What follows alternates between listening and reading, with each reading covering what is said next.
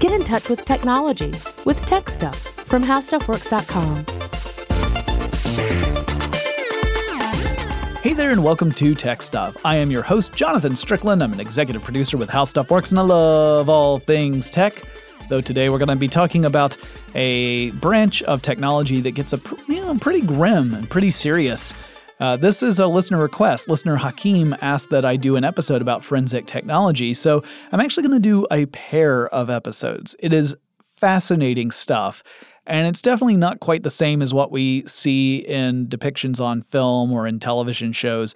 That's not a big surprise. We've covered multiple times how technology in pop culture is very different from what we see in reality. But in this episode, I'm going to specifically focus on the history of forensics and in the next episode, we'll talk about some of the cutting edge technologies that are used in forensic investigations today. So, forensics, first of all, has a few different definitions. If you are being very literal, it can mean debate or discussion in Latin, but as we tend to use it today, we refer to it as the science with regard to detecting and solving crimes. So, not just if a crime has occurred, but how did a crime occur? How did it unfold in time? Who was involved? That sort of stuff. And like all sciences, forensics can trace its history back far before the formal codification of the scientific method. And this involves lots of different ideas and processes for different elements of investigation, developing at various times throughout history. Like most things, forensics involved a lot of different ideas being tested throughout centuries before maturing as a collection of practices. So, one of the easy ideas we can talk about, because there are a lot of different independent threads that converge to become forensics.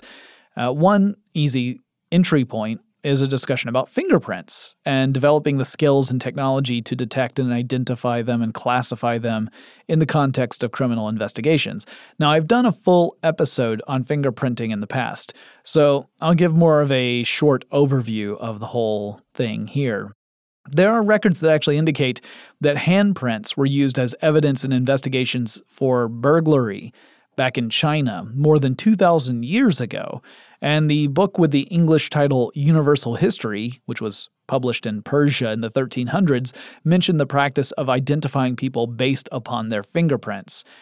European anatomists and philosophers made observations about fingerprints in the 17th century but those observations weren't really connected to the idea that fingerprints themselves are unique to specific individuals and that no two people would share the same ones. J.C.A. Mayer, a German anatomist, published Anatomical Copper Plates with Appropriate Explanations.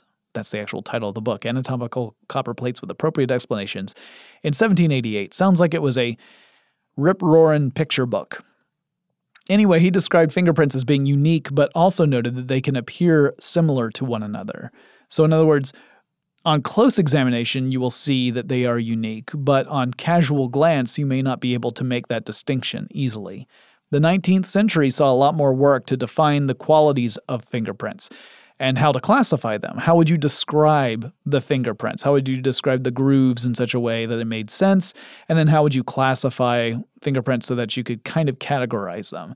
And how would you preserve impressions of them? All of these were ideas and practices that were developed in the 1800s. By the end of that century, Mark Twain was incorporating the idea of using fingerprints to identify a murderer in a couple of his books.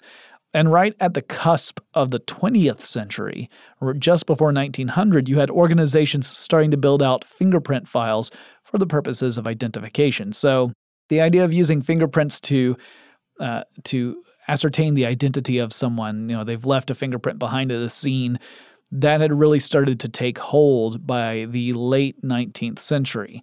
So as the Sherlock Holmes era. The 20th century saw a rapid development of technology in all different fields, right? We see in the 1900s crazy amounts of innovation in all sorts of industries, but that included eventually things like digitizing records of fingerprint files, which would allow law enforcement to create the automated fingerprint identification system. And now in the United States, the Department of Homeland Security oversees a database containing more than 120 million people's fingerprints. The FBI conducts more than 300,000 record searches per day against more than 140 million computerized fingerprint records. Uh, some of those are criminal, some of those are civil. And uh, so, like civil fingerprints, you might have to submit for fingerprinting at uh, when getting a, a uh, an ID, like a state issued ID, for example, in the United States. The world's largest database of fingerprint uh, information, not just fingerprint, but biometric in general, actually belongs to a, uh, a company called the Unique Identification Authority of India. It's really more of an organization, I guess I should say. So that also includes face and biometric records. And the goal is to provide all 1.25 billion residents of India with the option to record their biometric data for the purposes of providing reliable national ID documents. Participation in that database, by the way, is voluntary. So they aren't forced to submit to this. Uh, and the citizens of India can opt into this system for the purposes of making it easier to get these kinds of national IDs. So that's the idea behind fingerprinting, this this concept of being able to look at the loops and the whorls and the various ridges and to compare them against a large database to see if there's a match there. We're very familiar with that. And like I said, I did a full episode. So if you want to learn way more about the process of fingerprinting and identification through fingerprinting, go through the Tech Stuff archives. There's an episode just about that. So let's move over to ballistics. Now, technically, ballistics is the science of projectiles and firearms. Within the context of forensics, we tend to use the term ballistics to talk about the various aspects of an investigation into a crime that included a gun being fired at least once and a lot can go into that. One person I need to mention is a guy named Henry Goddard. And there actually were a couple of Henry Goddards, so I'm not talking about the American psychologist who advocated for intelligence testing in the early 20th century. I'm instead talking about a 19th century member of London's Bow Street Runners. And holy cow, this is a group that needs coverage in a show like Ridiculous History. Not because it's ridiculous, but because it is fascinating. This is one of those things where I had heard about the Bow Street Runners, but I hadn't really looked into it. And by the way, if someone comes in to tell me that no, it's Bow Street in London, Bow Street, not Bow Street, I apologize. That's my American ignorance showing through. I'm going to go with Bow Street because that's just how I assumed it was pronounced. But I fully admit I could be wrong. So, quick history lesson. Leading up to the late 1700s, it was customary in London that if you happened to be a man, you were expected to participate in the policing of your own community. So if you saw a crime being committed, you were expected to intervene in that crime and apprehend the perpetrator and convict that person. Uh, you were also expected to send, serve time in the night watch, which meant that uh, between the hours of, say, 8 or 9 p.m. and dawn, you would have to patrol streets and make sure that uh, that there were no suspicious people lurking about, uh, or that if anyone was seen on the streets, that they had a valid reason to be out there and they weren't up to no good. And uh, a lot of people were starting to get a little nervous about this because by the 1700s, you had a new class that had formed in London. And previously, you had the commoners and you had the nobility. And that was the way of things in uh, the in England for quite some time. Uh, and then by the Renaissance, you were starting to see the, the rise of the middle class. And by the 1700s, you had the upper middle class. You had people who were wealthy. They weren't noble, but they owned a lot of wealth. Whereas you had nobility that were, they had noble titles, but some of them weren't very wealthy at all. So this really created confusion in England, where for the longest time, social status was based upon nobility, and nobility tended to bring wealth along with it. Anyway, you had these upper class folks in London, men, who were not terribly keen on the idea of having to patrol their city streets and getting involved in altercations that could involve violent criminals. You think, I didn't work so hard to become so successful to potentially get my skull caved in by a, a, a, a villain with a club, so I'm going to hire someone to go in my place. And people started to hire deputies Well, around the same time, royal proclamations had created a reward system for people who helped keep the peace by convicting criminals of various crimes. Uh, including various thefts. So, this gave rise to an unofficial occupation called thief taker. Thief takers would often not just make money by pursuing convictions of criminals, but also essentially selling back stolen property to the rightful owners. So, they would get money by putting the thief behind bars and get more money by selling the stolen property back to the person who owned it in the first place. So, then you had uh, Henry and John Fielding, and they had a house on Bow Street. Henry Fielding started to pay retainers to men who were either constables or ex constables to locate and arrest criminals, particularly violent criminals. And if you did that, you were entitled to the reward. So if you were one of the members of the Bow Street Runners and you apprehended someone, you convicted that person of a crime, you would get the reward there. And the Fieldings hoped that what they could do is manage this group and rein in any corruption to keep things on the level. And they essentially became a private police force of sorts. And over time, they developed processes and procedures that would become the foundation of modern policing in many ways. Now, Goddard, who I had mentioned before, uh, was one of these Bow Street runners or policemen, and he identified a murderer in 1835 by linking a bullet recovered from a victim to the person who made the bullet. Because in those days, most people who owned guns made their own bullets. You did this by pouring molten lead into a two piece mold to set it into that mold, and then you would, you know, forge a bullet. Goddard saw in the bullet an imperfection that he reasoned was from the manufacturing process, which meant the mold itself would have evidence of that fault. And if you were to mold another bullet with that mold, you should be able to replicate the fault in it. So Goddard was able to get a confession from the suspect and won a conviction. It was only later that people pointed out his approach was not necessarily the most scientific, as similar molds could have produced a similar looking bullet but it was an early example of ballistics and forensics. It's just it wasn't a terribly scientifically solid one. But you flash forward a century later, and then you have Calvin Goddard. But no relation to Henry Goddard, whom I just talked about. Calvin Goddard was a scientist, a researcher, and a military officer, and in 1925, he wrote an article titled Forensic Ballistics and described using a special type of microscope he had created called a comparison microscope when examining side by side specimens. Now, essentially, a comparison microscope is two light microscopes connected by an optical bridge. So there are two uh, uh, ocular lenses, two eyepieces. So you look in one with each eye. It looks almost like binoculars, except it's a microscope. And it meant that you could put a sample under one and a sample under the second one and compare the two in a single view. And he used it to compare bullet casings or bullet shells and bullets recovered from crime scenes. And by being able to see both a bullet and its casing, he could uh, verify whether or not the bullet actually belonged to that casing by the markings. He could also, if, say, you had recovered a firearm from a suspect, and you were wondering if it was the same firearm as the one used in a crime, you could fire that into a soft target, retrieve the bullets, compare them side by side. So uh, that would allow you to look at them in real time next to each other at a microscopic level. Previously, what you would have to do is look at one, like the actual one that was found at the scene of a crime, and make note of any uh, indentations or markings on the bullet, and then you would look at a second one separately. But that meant you had to rely upon your memory in part to make this comparison, and memories are faulty. So his technology would end up playing a vital role in several early 20th century investigations, including the investigation into the infamous St. Valentine's Day Massacre.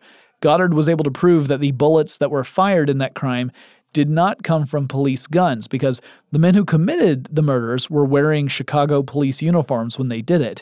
But they said, well, no, these didn't come from the guns that belonged to police officers. Later on, they were able to discover a gun that belonged to a mobster that did match the bullets that were fired during the St. Valentine's Day massacre. So it was one of the guns used in that terrible, terrible event. They figured out it wasn't vigilante justice at all, it was a mob hit based upon the evidence. Goddard would be asked to become the head of the first independent forensic science crime lab, which was at Northwestern University in 1929. The lab later became known as the Scientific Crime Detection Laboratory of Chicago. Very influential lab. Now, I've got a lot more to say about forensic science and its development over the years, but first let's take a quick break to thank our sponsor.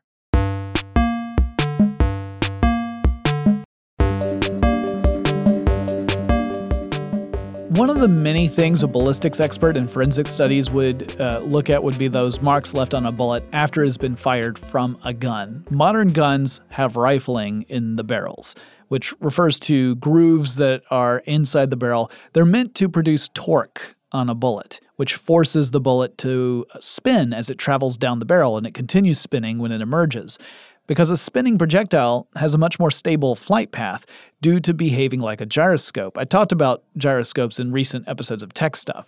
Essentially, because of the conservation of angular momentum, an object spinning around an axis of rotation resists changes in its orientation. So a spinning bullet will remain more true to its flight path than a projectile fired from a smoothbore firearm, which has no rifling on the inside of its gun barrel. But passing down this grooved path, essentially carves a pattern on a bullet. A bullet's diameter is slightly larger than the bore diameter of the barrel it is fired through. The bullet is of a softer material, so it will end up getting a pattern carved into it as it as as it's forced down this barrel at high velocity and begins to go into the spin. Investigators can actually count the number of grooves or impressions around the circumference of the bullet, and by looking down the length of a bullet from behind, the investigators can determine the twist direction of the rifling grooves inside the barrel. And this part of a gun a barrel can wear down after use. That means that the patterns will end up being unique to specific guns. Even if you have two guns that are the same make and model, the wear pattern is going to be different for both of those. So you will end up having different patterns actually imparted to the bullets fired out of those guns. So, if investigators can retrieve bullets from a scene, they can potentially match those bullets to a specific firearm, assuming they also have possession of that firearm to compare the two. Or they can use the patterns to potentially eliminate firearms that could not have produced those patterns. So, like I said before, the way you would typically do this is you have the suspect firearm, you fire it a few times, uh, and you fire it into into a target that will preserve the integrity of the bullets. It's not designed to have the bullet break apart. So that way you have as good a sample as you possibly can. You compare the patterns on that bullet to the one that you have retrieved from the crime scene, and you look and see if the they are in fact similar enough to say they were both fired from the same weapon. Uh, Firearms also produce marks on cartridge cases, and no two firearms will do so exactly the same way. So cartridges will bear markings. They're different from rifling markings. They'll, they'll they might have something like a firing pin impressions, breech marks, extractor marks, and ejector marks, um, depending upon the type of firearm you're talking about. Surface characteristics created on the firearm itself from use will give it a uniqueness that other firearms won't reproduce. That's that wear and tear I was telling you about. Uh, but firearms also don't change super quickly, right? They do wear down over time, but it's not super, super fast. Even if two are the same make and model, you're going to have slight differences, like I said before, but they don't change so fast that you have to worry about identifying a gun well after a crime is committed. Uh, let's say that you have retrieved a bullet from a case, uh, the crime scene, and let's say it's a cold case, like it's the case has gone cold and it's essentially shelved. And then later on, you come across somebody and you're like, I like this guy for that crime we never solved, you know, 15 years ago. And this guy even has a gun that would have fired the bullets. It's the same style of gun that we suspect fired the bullets that we retrieved at that scene. Even though 15 years have passed, you can fire that suspect's gun and you can compare it against the bullet you retrieved from the crime scene. And chances are there won't be so much wear and tear, assuming it is the same gun, that you would be able to say, oh, it's the exact same firearm. So if you fire a gun once and you retrieve the bullet, then you fire it 99 more times and you retrieve the 100th bullet, there should still be enough similarities between bullets 1 and 100 for you to say they both definitely came from the same gun. In addition to studying bullets to determine if they were fired from a specific firearm, forensic investigators also examined bullet holes left at scenes to figure out where the person firing the gun was standing and how tall he or she was based on the evidence. The shape of a bullet hole gives us a lot of information. So some people might think, oh, bullet holes are going to be round. Well, that's not true unless the person firing the gun is firing at perfectly level at a 90 degree angle to whatever the surface is that, that ends up being hit by the bullet. Otherwise, you're going to get an elliptical shape from the bullet hole. And that elliptical shape will tell you a lot. It's, it's angled, it, it'll show that the bullet hit the wall at a bias. So you can determine the angle from which the bullet entered the wall. And if you have a suspect, you can use geometry to determine if that suspect could have been responsible.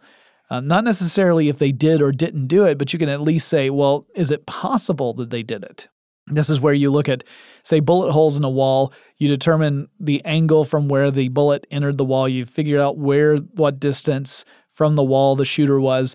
And you say, well, if the shooter was five foot 10, this makes sense. But if you start getting too short or too tall from that, then it wouldn't, the angle doesn't make any sense based upon what we know. So let's say that you've got a four foot three inch tall suspect, you might say, well, there's no way this person's too short for that to have worked out the way we believe it did. So the, those bullet holes can tell you a lot of information, uh, but you have to use geometry in order to do it, which means I would be really bad at it. I was terrible at geometry. It's great at trigonometry, but not so much at geometry. Anyway, these days, investigators may use advanced technologies like laser scanners to get really precise information from a crime scene in order to create a simulation to, to view uh, things like the, the angle of fire and the distance and that sort of stuff. I'll talk more about that in the next episode, however. Other science and technology that relates to crimes in which a gun was fired might include detecting residue from gunshots. By the 1970s, scientists have started using scanning electron microscopes to do that. I'll also talk about scanning electron microscopes in the next episode and talk about how those work. It's pretty fascinating stuff. But forensics goes beyond fingerprints and ballistics. In the 1830s, there was a chemist named James Marsh who developed a chemical test. We call it the Marsh test and it was specifically to detect the presence of arsenic.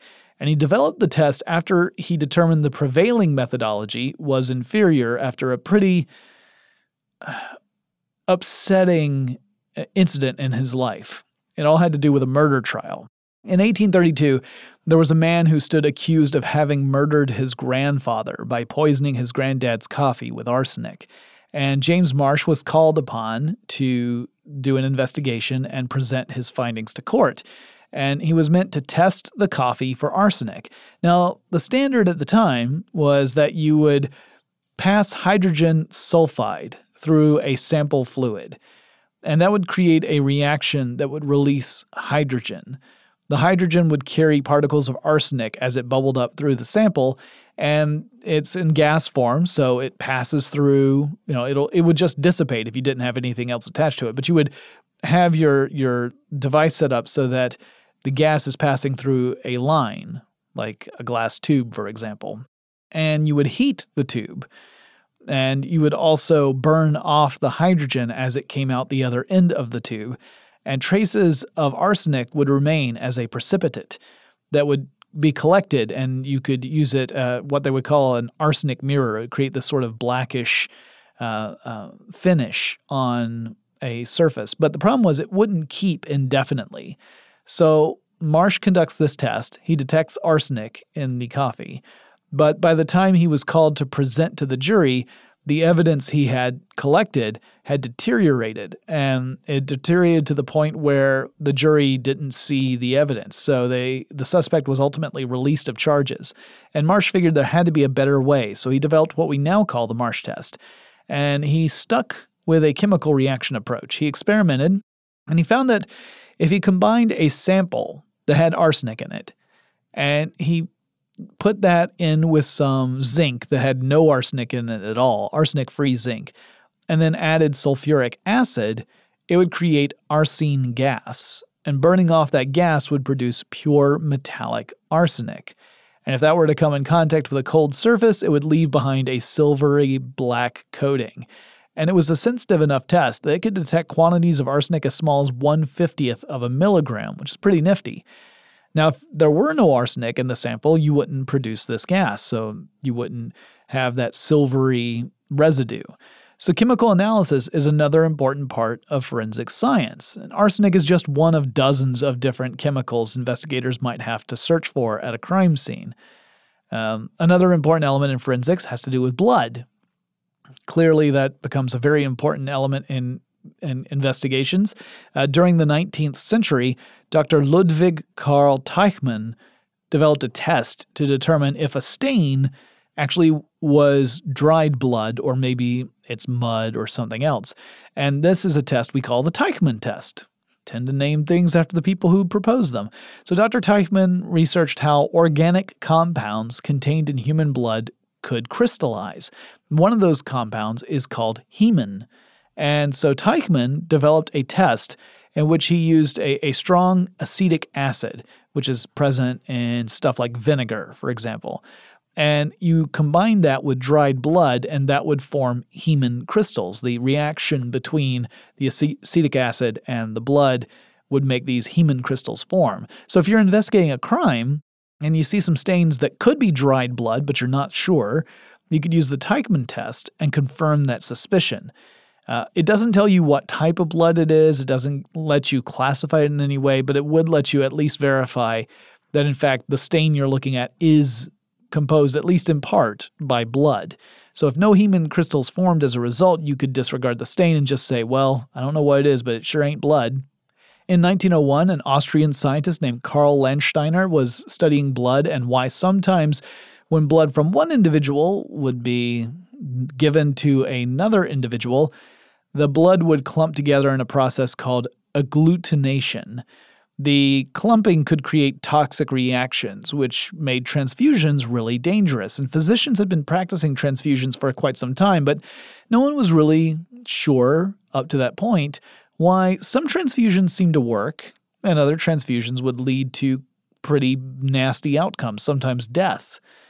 Uh, Landsteiner discovered that the clumping was an immunological reaction and it was when the receiver of a blood transfusion has antibodies against uh, components inside the donor blood. And that led to the discovery of different protein molecules within different types of blood, and ultimately led to classifying blood into groups such as A, B, AB, and O. So if you have type A blood, you have A antigens and B antibodies, meaning you can accept A blood but you cannot accept B blood because you would react very poorly to that. Um, B blood is the opposite. You have B antigens and A antibodies. And then AB, you have both A and B antigens and antibodies. You're, you're the universal receiver. You can receive blood from any donor. And then type O, you lack the antigens and antibodies. You're the universal donor, or you really you don't have the antigens. So you don't have to worry about uh, like if you're an O donor, you can donate blood to anyone. Anyone can accept O blood, uh, though you can only accept O blood in return. Fun times. Landsteiner would win a Nobel Prize in 1930 for his work, and forensic scientists had a new way to examine blood to help them narrow down suspects or differentiate between a victim's blood and the blood of a suspect. Uh, up to that point, you couldn't be sure. You might come up on a crime scene and there might be blood on the crime scene, but you don't know how much of that belonged to the victim and, and if, what, if any of it, belonged to someone else. This allowed for testing of different proteins, which would tell you, oh, this is a type A versus type B, and would tell you if more than one person's blood were present at a crime scene. So, very useful, especially later on when you are looking at potentially identifying someone. Although, keep in mind, the percentages of people with specific types of blood are such that you can't narrow it down to a specific individual just because a person might have the same blood type as blood found at the scene of a crime doesn't necessarily mean that the blood came from that person because lots of people have those blood types. It would take more specific evidence to be able to narrow that down. I'll talk more about that in a second, but first let's take another quick break to thank our sponsor.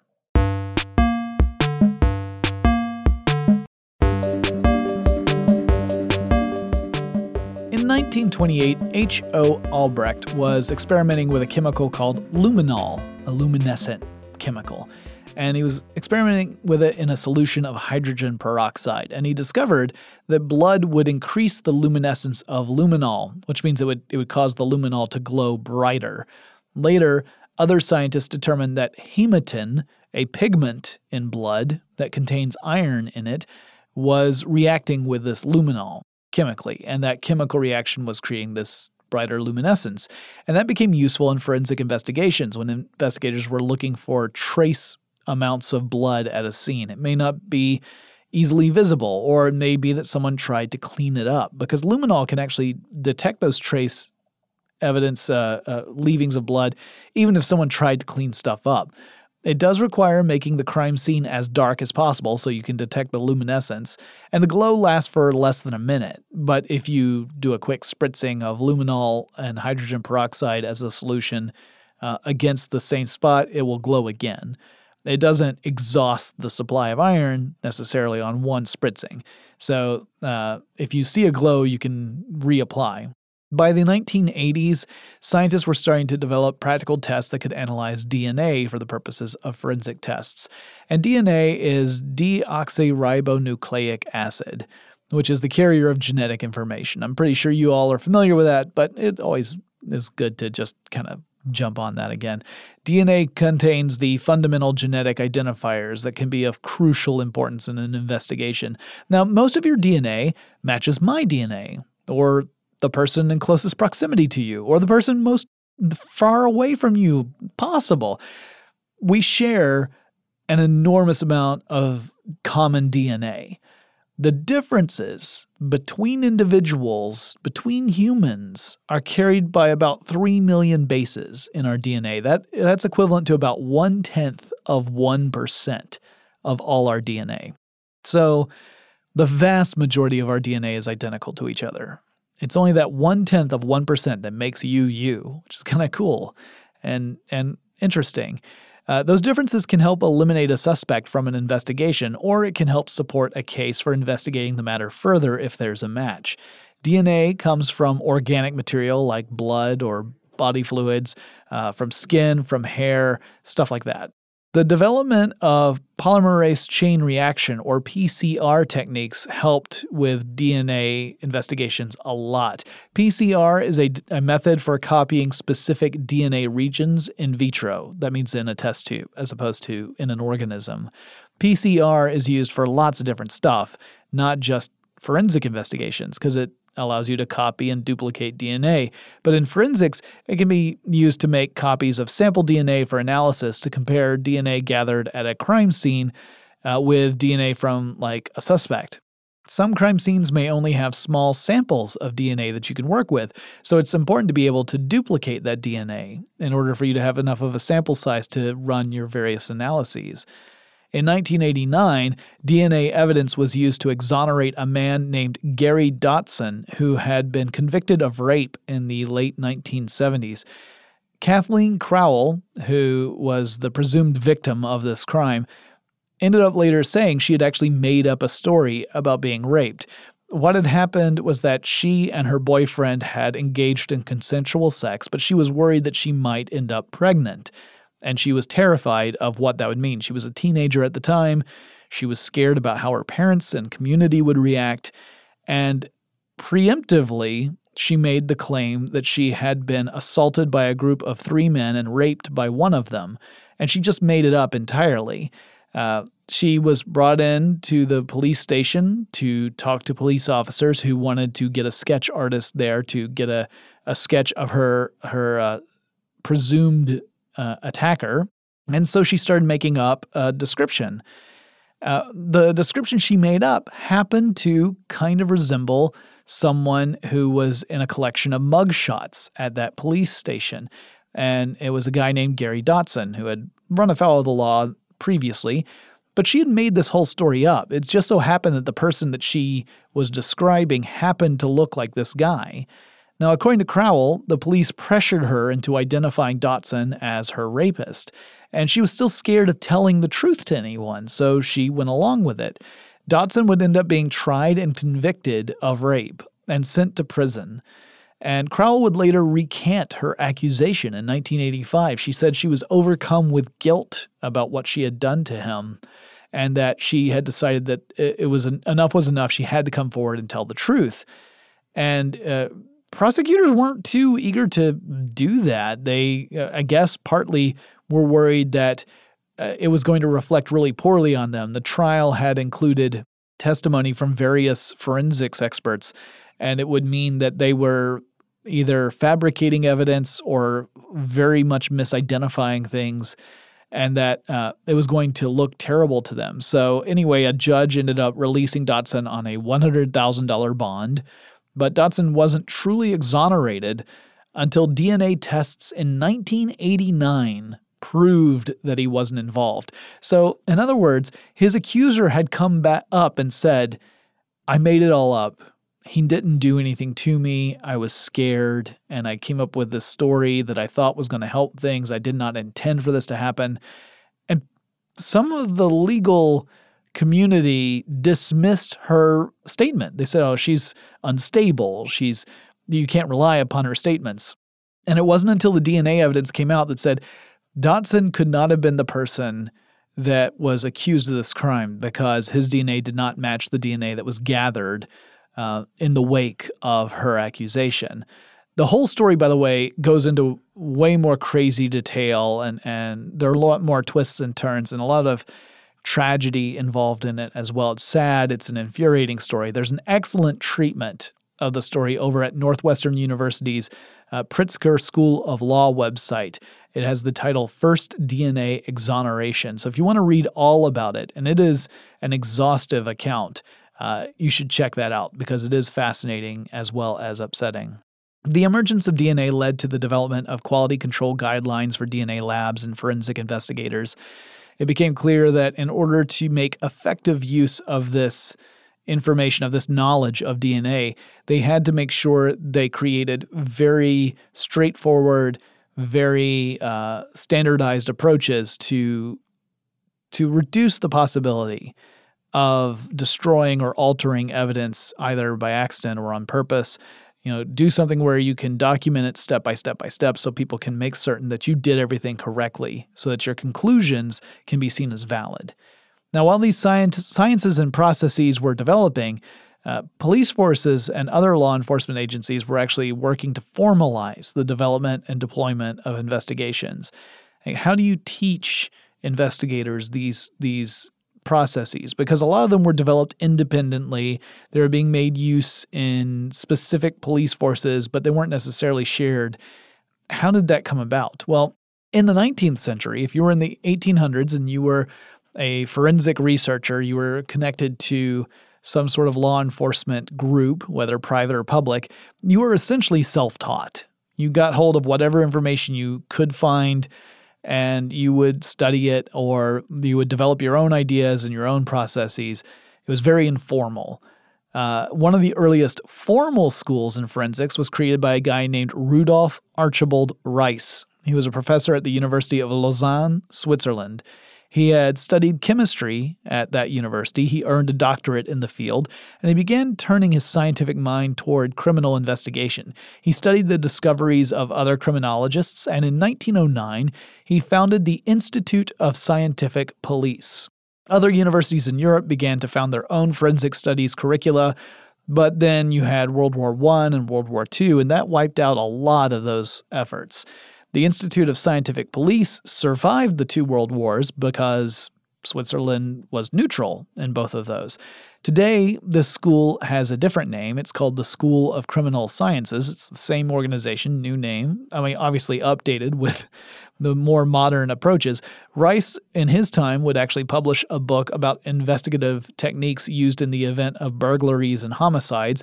and he had planned future volumes to cover other types of crimes like counterfeiting, as well as other police matters like organizing a police force.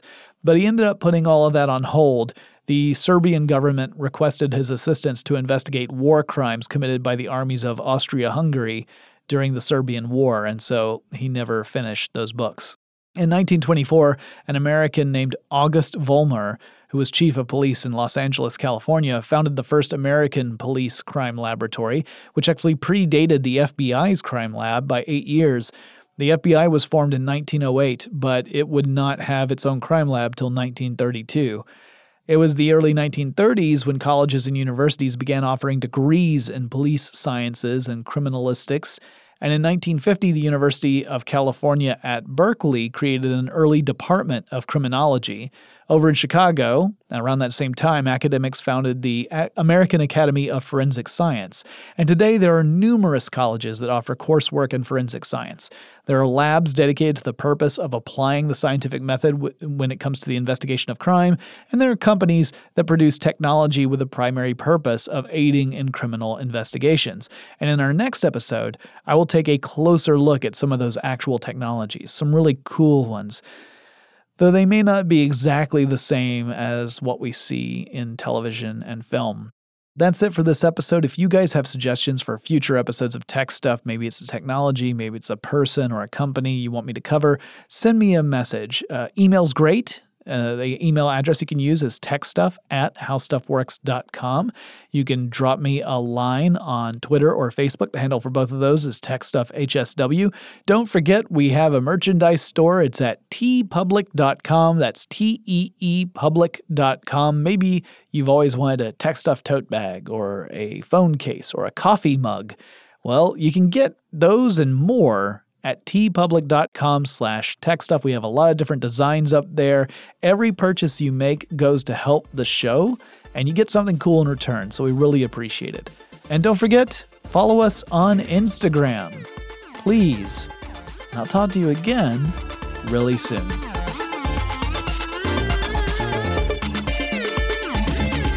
For more on this and thousands of other topics, visit howstuffworks.com.